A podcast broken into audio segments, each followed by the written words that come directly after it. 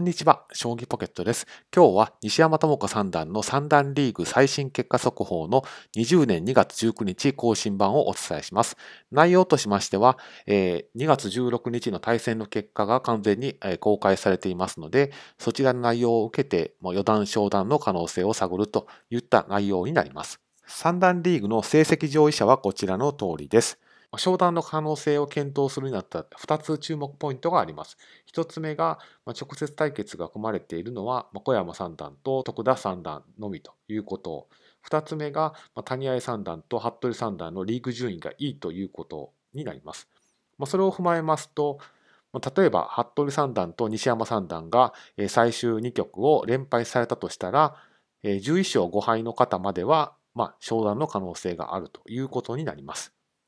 以上を踏まえまして、西山智子三段が3月7日の最終日にどういった成績を残す必要があるのか、四段昇段プロ棋士になるにはどういった成績を残す必要があるのかをまとめています。まず可能性の一つ目、西山智子三段が2連勝の場合、最終的に負け星は4つ4敗になりますので、谷合三段が連敗をすれば5敗になりますし、服部三段が1敗すれば5敗になりますので、2位以内に入ることができるというのが可能性の一つ目です。可能性の2つ目としましては、西山智子三段が1勝1敗の場合です。この場合は2つ条件が揃う必要があります。厳密に言うと4つですけども、この時は最終成績は5敗になります。ですから、服部三段が連敗をした上で、現在5敗の方も全員1敗いると。そうすると、えー、5敗の方は西山智子三段ただ1人になりますので、まあ、谷川三段を除くと5敗の方は西山智子三段ただ1人になりますので、西山智子三段が、え、プロ棋士、四段昇段できるということになります。ですので、かなり可能性が狭くなってくるというのは可能性の2つ目です。可能性の3つ目、西山智子三段が最終日2連敗してしまった場合、